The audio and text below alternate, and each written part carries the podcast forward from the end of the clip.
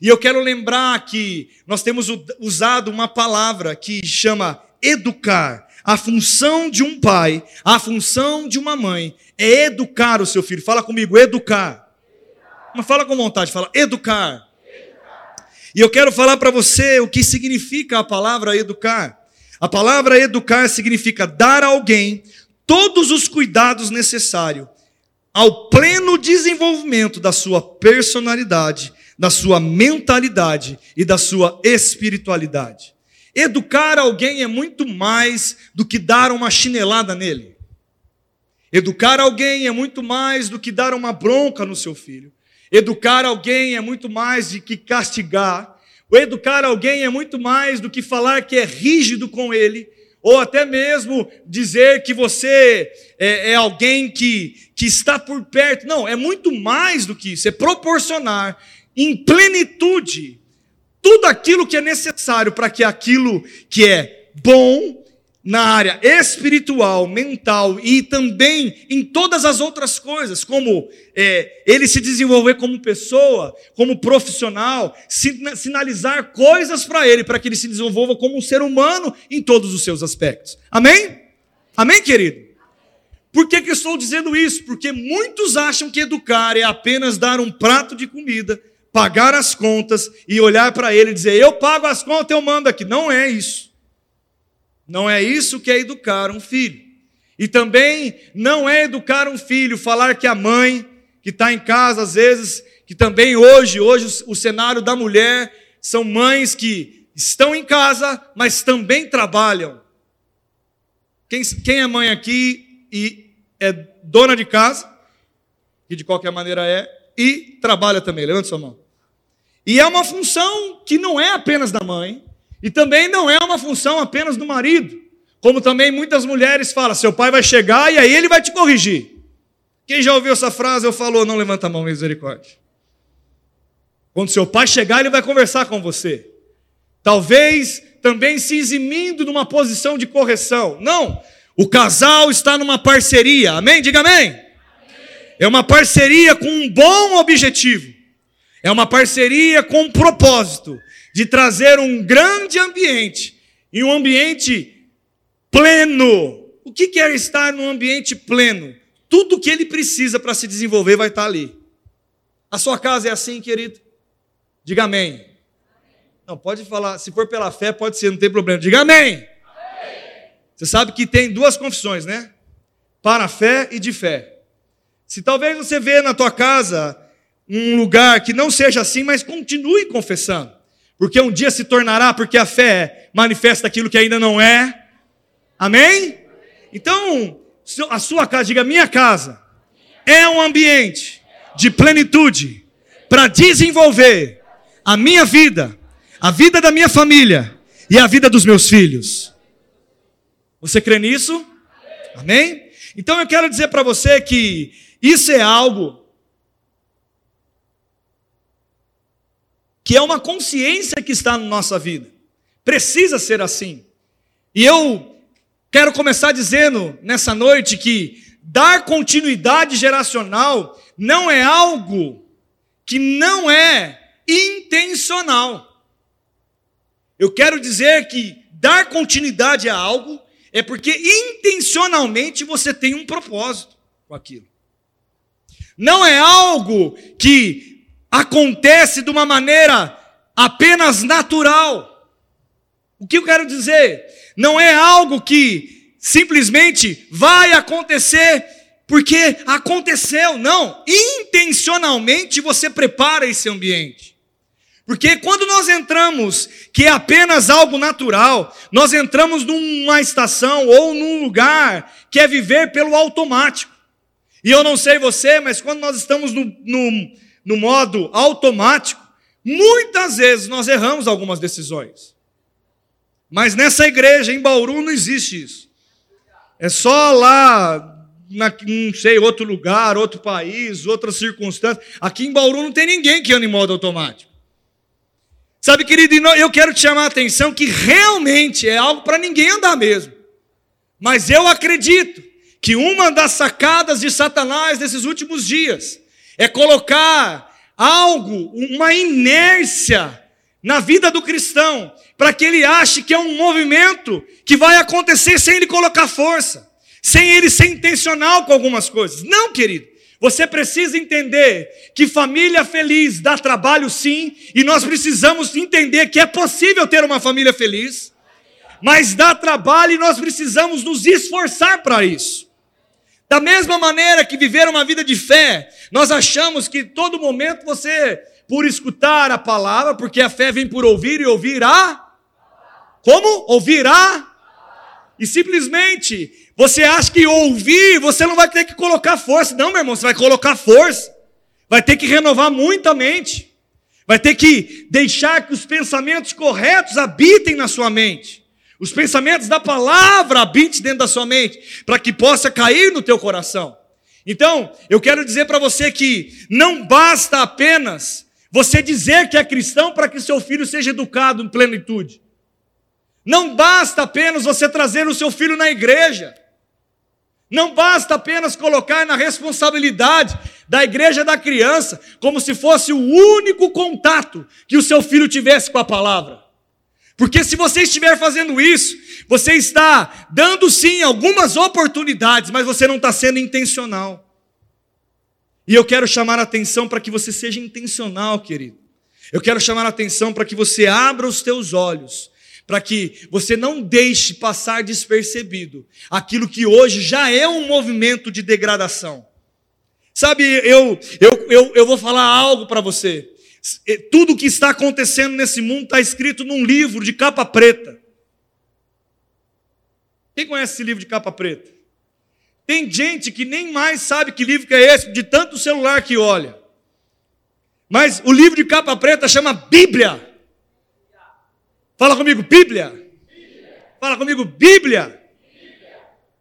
Sabe, a Bíblia, ela já diz que nos últimos dias muitos se esfriariam. Nos últimos dias haveria guerras. Nos últimos dias haveria rumores de guerra. Nos últimos dias haveria falsos profetas, falsas doutrinas. Nos últimos dias, muitos se desviariam, muitos seriam cheios de si mesmos. A palavra diz que nos últimos dias haveria uma corrupção dentro do, do coração do ser humano. Mas também eu creio que nós estamos aqui e nós somos sal dessa terra e luz desse mundo. Amém? Só que eu quero dizer para você que o, mundo está caminhando para o arrebatamento. Eu vou dizer mais uma vez, porque para muitos o arrebatamento, o dizer maranata, dá frio na espinha. Fala comigo, Jesus está voltando. Meu irmão, eu me alegro na primeira vinda de Jesus. Foi aí essa a primeira vinda dele que mudou a minha vida, que me deu o motivo da minha canção, como nós falamos. Ele deu a oportunidade de sermos salvos. Mas, querido, eu já sou salvo. Agora estou aguardando a segunda vida para reinar com ele. E você tem que ter a mesma expectativa no teu coração. Sabe, o mundo está acabando. Quando nós estamos falando de coisas, tanto é que, meu irmão, eu não sei, mas eu tenho a percepção que muitas vezes nós estamos nos enganando, achando que esse dia nunca vai chegar. Não, meu irmão, esse dia está chegando. Esse dia está chegando. Esse dia está chegando. Sabe, hoje é um dia que eu quero lembrar você de estabelecer no teu coração, dizendo: Ei, eu vou colocar e pegar o bastão, o cajado. Você que é homem, pega o cajado do sacerdote da tua casa. Você que é mulher, dá um passo, um óleo nesse, nessa, nesse pescoço santo, porque a mulher sábia edifica a tua casa. E eu não sei se você entendeu, se você tiver com esse pescocinho cheio de óleo, você conduz o cabeça para onde você tem o teu coração. E se você for sábia, você vai conduzir para um bom caminho. Dá um amém, mulherada. Não tenho receio nenhum de falar isso. E sabe, querido, e sabe, eu quero que você olhe para a sua família e diga: eu, eu vou fazer diferente. E eu quero trazer aqui e dizer para você ler na Bíblia a história de Israel em 1 Samuel e 2 Samuel. Nós estamos com um, um, horário, eu quero trabalhar algumas coisas. Eu não vou ler a história toda, eu vou narrar alguns pedaços da história, mas eu quero que você abra sua Bíblia comigo. Em 1 Samuel,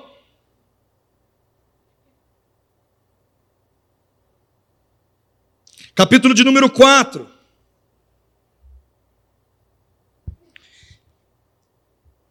No título da sua Bíblia está escrito assim: Os filisteus vencem os israelitas.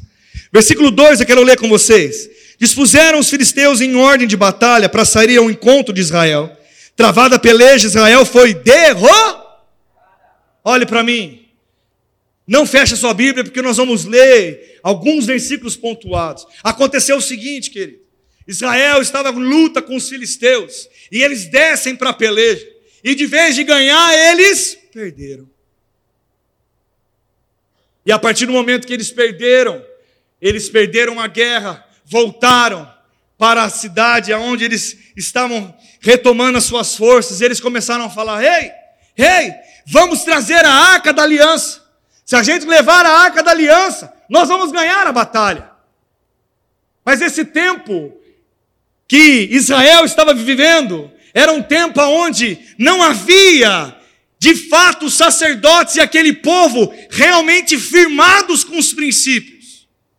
Havia um desvio no coração do povo, havia um desvio nos sacerdotes responsáveis pela arca. E eu não sei se você lembra, mas era o tempo dos filhos de Eli. Graças a Deus não sou eu. É outros filhos de Eli, é outro Eli. E sabe o que acontecia? Aqueles homens que eram responsáveis pela arca, e aquele povo, porque perdeu? Porque todas as vezes que o povo ia para a batalha, levava a arca, os povos tinham medo disso, porque eles eram conhecidos do Deus que eles tinham. Só que, como pode aqueles que não estão valorizando Deus da, da maneira correta? Como pode aqueles que estão sendo negligentes? Como pode aqueles que dizem que fazem, que honram a Deus, usá-los como um amuleto. Sabe qual que é a consequência de falar que crê em Deus e não viver Deus na sua vida? É o que aconteceu com esse povo. Eles falaram: deixa eu resolver o problema, vamos chamar o nosso amuleto, vamos fazer o sinal da cruz, vamos olhar e começar a confessar aquela listinha toda que você criou de confissão. Porque quando tem um problema, tem crente se aproxima de Deus muitas vezes porque tem um problema sobre a sua vida. E eles falam: chama o nosso amuleto chamado arco. E sabe o que acontece? Eles levam a arca e o povo filisteu fica sabendo que a arca está chegando. E eles temem. Porque quando a arca chega, o povo começa a celebrar que a arca chegou. E eles falam: Eita, chegou a arca de Israel lá no meio do povo. Aí os filisteus falaram o seguinte: Vamos morrer que nem homem. É isso que a história conta. Não vamos retroceder porque nós não vamos ser escravos desses hebreus. Vamos para a guerra, mesmo assim. A arca chegou. E, a, e a, a fama é que quando a arca entra, o povo que está lutando contra Israel perde. Mas nós vamos ser homem e nós vamos lutar contra Israel. Sabe o que aconteceu, querido? Eles foram. E sabe o que aconteceu? Israel perdeu. Pastor, o que você quer dizer com isso, com continuidade geracional? Eu não sei se você sabe, mas aqueles sacerdotes, quando estavam lá e tinham a responsabilidade da arca, o povo estava corrompido, diga corrompido. Aqueles sacerdotes, os filhos de Eli, Ofinéias e. Me fugiu. O, Ofonias, né? Ofinias. Eles mexiam nas ofertas. Eles faziam coisas que não deveriam fazer. Eles, eles, eles corrompiam e o povo vivia um, um, um, princípios não tão afinados como deveria. E sabe, quando se perdeu a arca, os filhos de Eli também morreram. Mas aonde eu quero chegar com isso? Por causa de corromper os valores, mesmo que a gente fale que tem um Deus e que leve uma estampa que a gente parece que é crente, talvez a gente sofra dano, porque estamos andando no automático. Porque eu não sei se você já ouviu essa expressão. Não, precisa, não pode apenas parecer que é honesto. Você deve ser honesto. E as pessoas precisam reconhecer a sua honestidade. Não precisa, não é apenas dizer que é crente. Nós precisamos parecer com Cristo e fazer como Cristo faz. Não adianta apenas dizer que tem os valores e os princípios cristãos, mas sermos corrompidos por dentro, querido. Porque eu quero dizer para você que se a gente tiver a aparência apenas, quando o dia mal chegar, talvez nós seremos vencidos. E eu quero chamar a atenção, porque quando se perdeu a arca, houve uma tristeza no povo, muita gente morreu, houve uma desgraça ali. Mas havia um homem chamado Samuel, que era um menino na época. E ele foi crescendo. E eu não quero, eu quero chegar logo na, na, na onde o ponto que eu quero chegar, aonde ele cresceu e ele levantou. Foi um homem de Deus. E ele foi aquele que consagrou. Quem foi o primeiro rei de, de, de Israel? Saul. E depois de Saul, quem veio? Quem?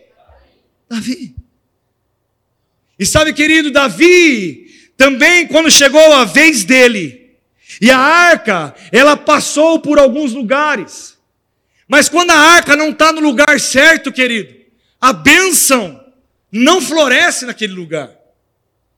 Os filisteus levaram a arca embora, mas eu não sei se você lembra, você lembra de quando Davi foi levar a arca novamente para Israel? O que aconteceu quando a arca ia cair? E aí teve um levita que colocou a mão para deixar a arca. A intenção do dele era boa. Mas ele colocou a mão e o que, que aconteceu com ele? O que, que aconteceu? Você lembra da história? Essa história foi depois que os filisteus levaram. Você viu a Bíblia dizer que alguém tocou na arca e um filisteu morreu? Não aconteceu isso. Sabe por que não aconteceu, Willis? Porque ele não tinha conhecimento de Deus. Sabe o que eu quero dizer para você? A ignorância Deus dispensa. A ignorância Deus, ele despreza quando a gente talvez está vivendo uma vida e a misericórdia de Deus vai operando porque a gente é ignorante a respeito dos assuntos. Mas ele não quer que a gente viva em ignorância. Porque a palavra diz: "Conhecereis a verdade, e a verdade vos o filisteu, pela ignorância, tocou na arca e não morreu. Mas aquele que tocou na arca que não deveria, por ele saber que não deveria, ele morreu. O que eu quero dizer com isso, querido? Nós temos pregado a palavra nesse lugar. Os líderes das igrejas têm pregado a palavra para o povo. Se o povo não entender que tem que parecer, tem que ser muito mais do que apenas um conhecimento de Deus tem que ser algo que seja uma convicção e uma revelação dentro do nosso coração. Se nós não entendemos isso e colocar em prática aquilo que Deus tem nos ensinado, nós iremos perecer, porque nós não estamos cumprindo aquilo que já chegou como informação. E talvez a palavra pode parecer dura nessa noite, mas ela não é. Ela está simplesmente dizendo: "Ei, simplesmente faça aquilo que você tem aprendido". Quando você diz na sua casa que a sua casa é um lar cristão, como é ser um lar cristão então? É ter o Salmo 91 aberto, uma Bíblia dentro da sua casa? É simplesmente orar, Pai, obrigado por esse almoço, em nome de Jesus, amém?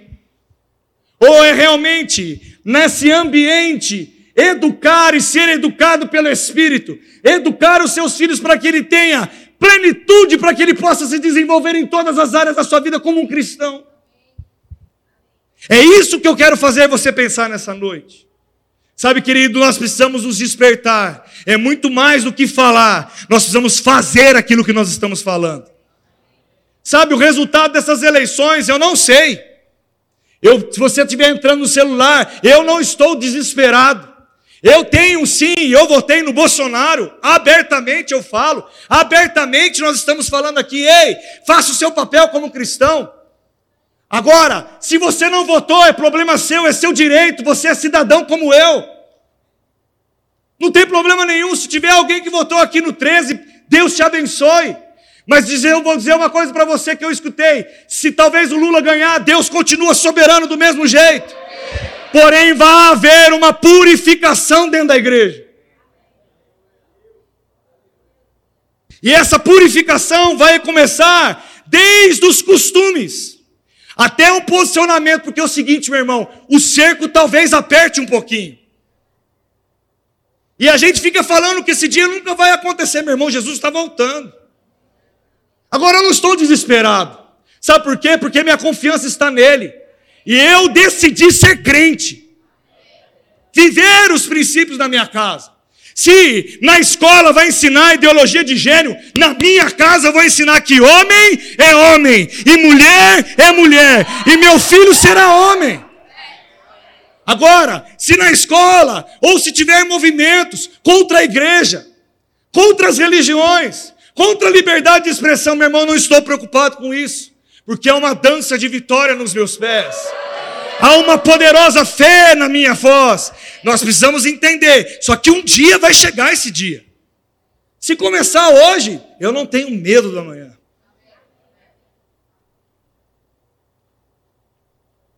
E nós precisamos agir com temor. Porque muitos de nós, e eu vejo que o resultado que nós estamos vivendo hoje, é porque a igreja disse que é crente muito tempo, mas não estava sendo crente.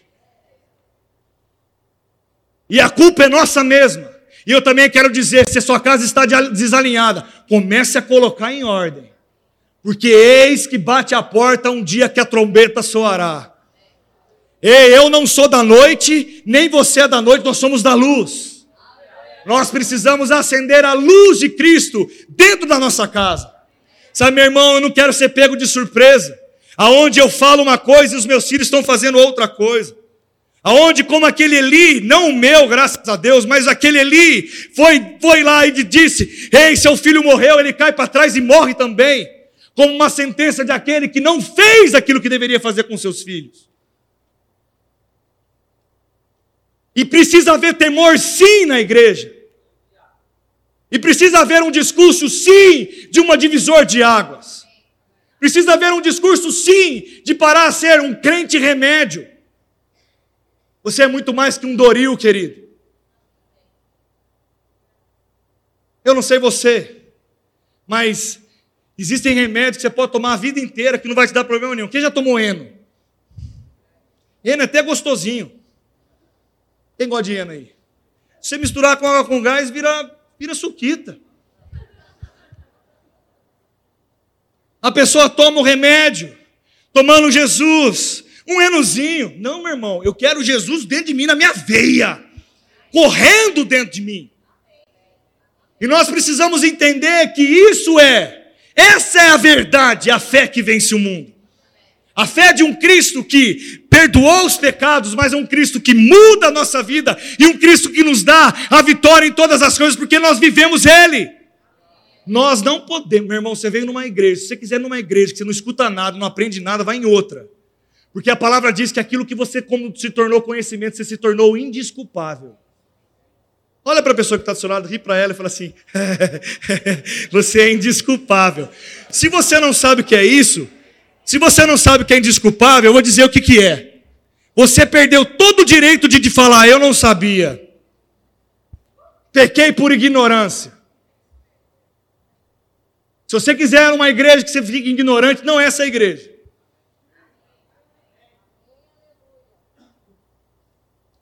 E deixa eu dizer algo que as pessoas esquecem. Você sabia que Deus é juiz? E Ele julga sim. Deus é bom. Quem crê que Deus é bom? Toda boa dádiva, todo dom perfeito, vem dos Pai das luzes que nunca muda, Ele é bom o tempo todo. Mas você terá consequência daquilo que você tem plantado. Meu irmão, Se você brincar com as coisas de Deus, você colherá dano. Senão a palavra não diria que aquele que não é quente, ou aquele que não é frio, mas aquele que é morno, ele vomita para fora. se houvesse uma posição de mornidão, sendo uma posição de segurança, meu irmão do céu, o mundo inteiro estava salvo.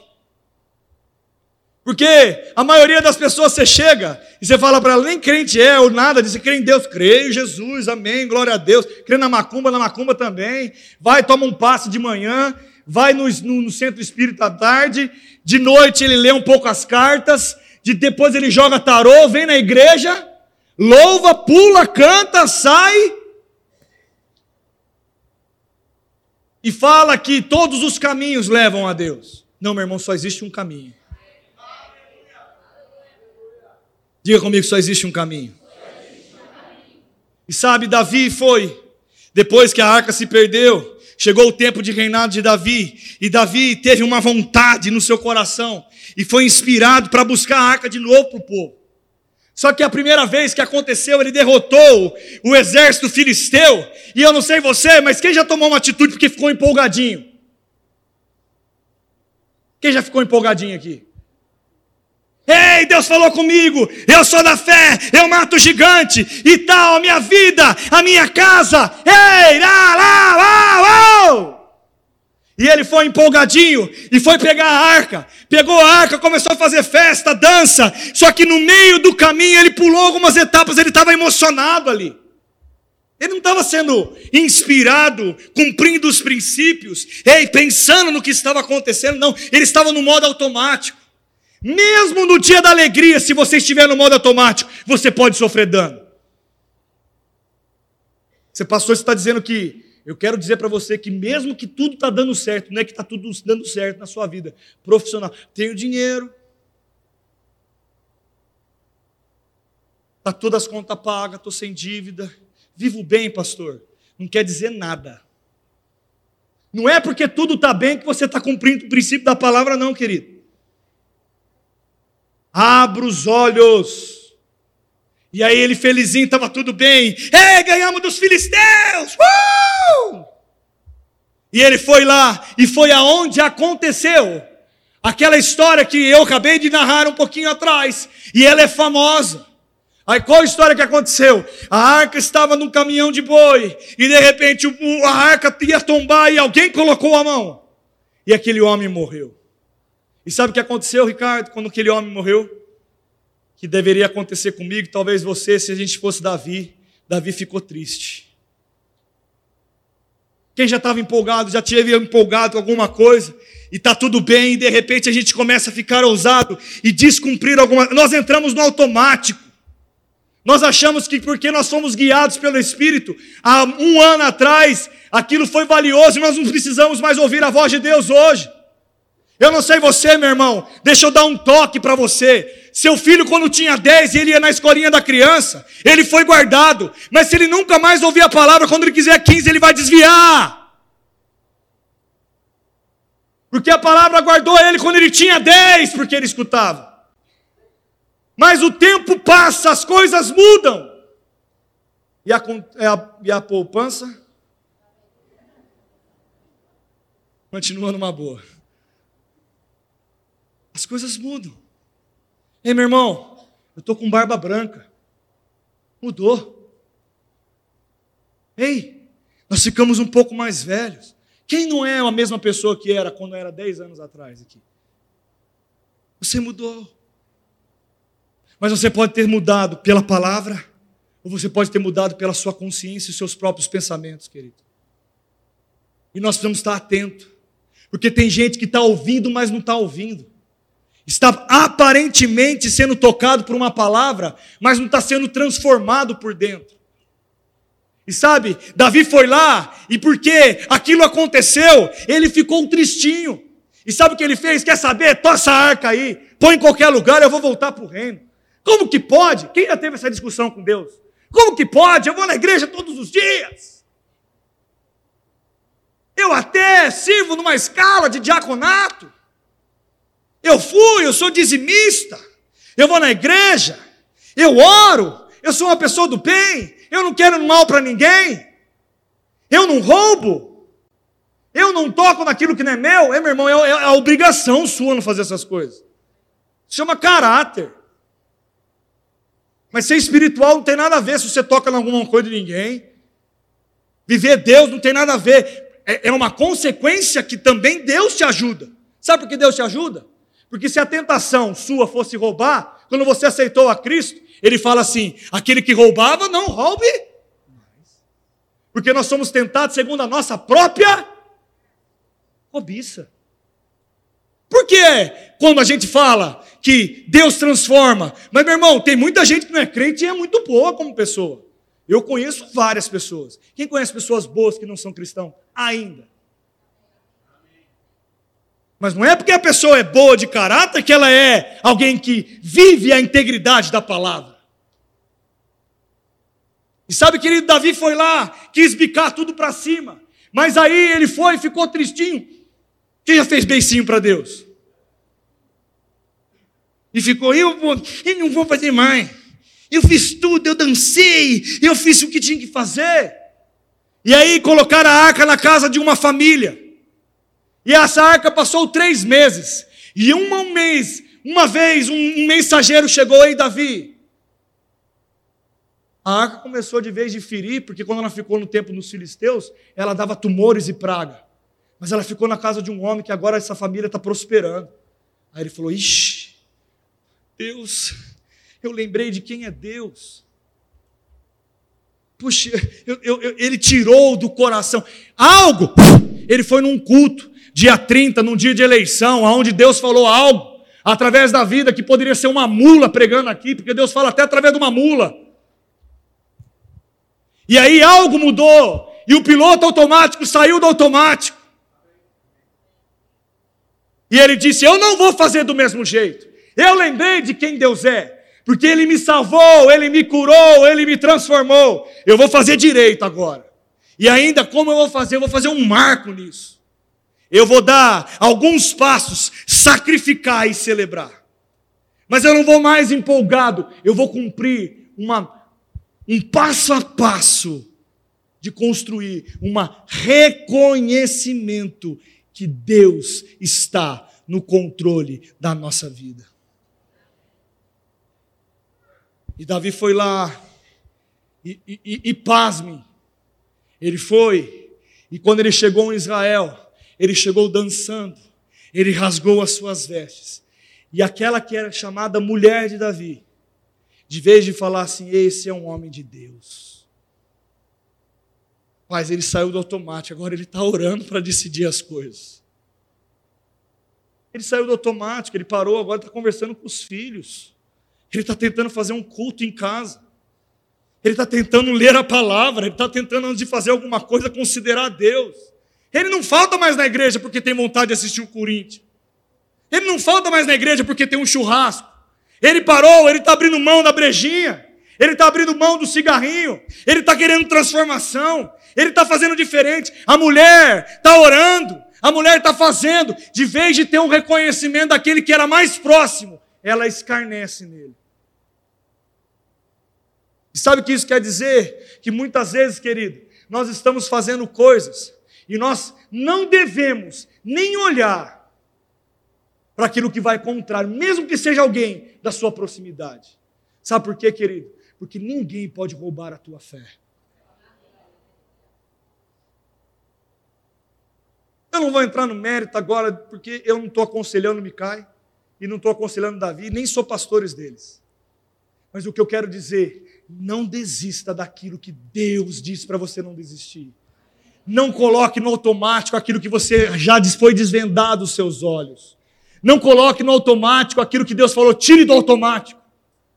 Ei, cuide da sua casa, cuide dos seus filhos, cuide da sua família, cuide dos seus. E aí, a arca voltou para Israel. E sabe, querido, aquele Davi foi reconhecido como o rei que trouxe a arca de volta para aquele povo. Sabe, eu quero chamar sua atenção. Seja aquele que seja reconhecido dentro da sua casa, que você voltou a estabelecer os valores cristãos que de verdade deve ser vivido dentro do nosso lar. Meu irmão, nós não podemos abrir mão daquilo que Deus um dia falou para nós. Eu vou dizer algo. Já está chegando o tempo. Os dias são maus. E se a gente não aprender a transmitir isso para os nossos, nós vamos nos perder no meio do caminho. Deixa eu dizer algo para você e vou partindo para encerrar. Sabe como nossos filhos aprendem conosco? Através de imitação. Fala, imitação. Tem até uma palavra chique, chama paideia. Se você quiser depois estudar, você pode chamar. Daí que veio. Eu quero agora pedir para apagar a luz, eu quero passar um vídeo, por favor. Eu quero que você veja, e eu vou depois que passar esse vídeo. Eu quero terminar a ministração depois que passar esse vídeo. Você pode passar para mim? Paga primeiro, vê se o som está ligado. Escuta esse vídeo.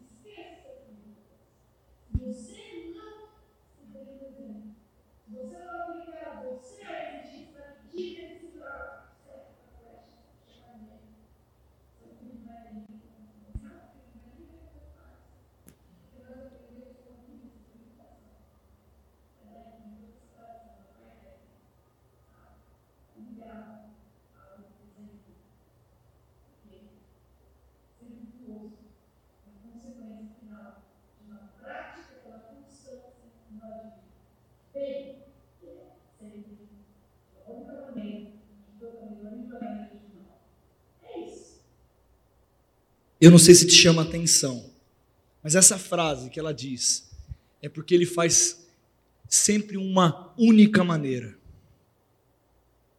Sabe qual que é a única maneira que eu e você precisamos ter como correto na nossa vida? A maneira de Deus. A única maneira é essa, querido.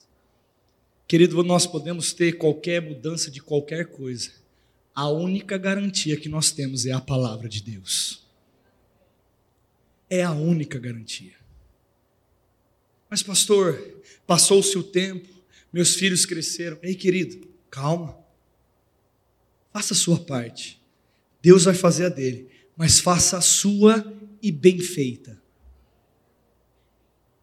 Pastor, o que acontece quando eu murmuro? Você anula tudo aquilo que você disse pela fé. O que acontece quando eu confesso erradamente? Você também gera no mundo espiritual aquilo que sai da tua boca. Pare de reclamar. Pare de falar erradamente. Reproduza o exemplo dentro da tua casa.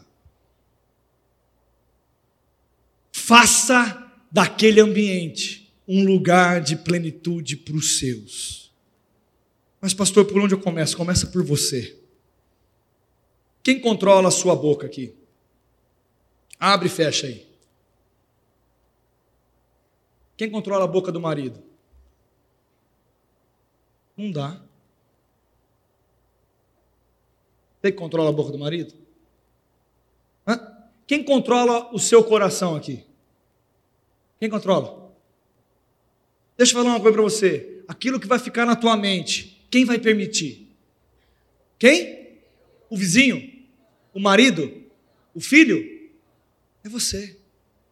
Quem coloca o pensamento na tua órbita é você mesmo. Quem coloca aquilo que você vai meditar e trazer como fé dentro do teu coração é você mesmo. Saia do automático e não use Deus como um amuleto. Não faça como o povo de Israel fez naquela guerra. Estamos perdendo, mas eu não faço nada também. Mas vamos chamar o nosso amuleto. Vamos chamar o amuleto. A arca, a arca. Você pode chamar o amuleto que for. Vai ter derrota. Porque Deus não é um amuleto. Fala comigo, Deus, não é um amuleto. Deus é o meu Pai. Meu irmão, e para encerrar, eu quero dizer para você: fique tranquilo. Olha para a pessoa que está lado e fala: fique tranquilo. Fala para ela, fica tranquilo. Fala, meu irmão, pode falar, fica tranquilo. Tá tudo bem. Deus está contigo. Se você estiver com Ele. Deus está contigo. Se você estiver com Ele. Se você quiser saber, tem 98% apurado. O Lula está na frente do, do Jair Messias Bolsonaro. Se for esse o resultado, meu irmão, tá tudo bem. Eu poderia aqui levantar e pregar contra. Não, tá tudo bem. Tá tudo bem. Eu não sei o que vai acontecer. Independente, tá tudo bem. Agora, dizer uma coisa para você: é resultado e culpa nossa. E se a sua filha e o seu filho vão continuar na igreja, é culpa sua. Se você vai continuar também a congregar aí num lugar de bom alimento, é culpa e responsabilidade totalmente tua. Não é minha. Não é minha como pastor. Não é do pastor Eli. Não é da liderança dessa igreja. A responsabilidade é tua. Não existe um grande homem de Deus aqui o grande homem de Deus, que ninguém chega nele, igual não foi, ninguém vai se comparar, chama Jesus, porém ele disse que nós somos iguais a ele. Talvez pela natureza humana e pelo pecado, nós estamos de degrau a degrau de glória.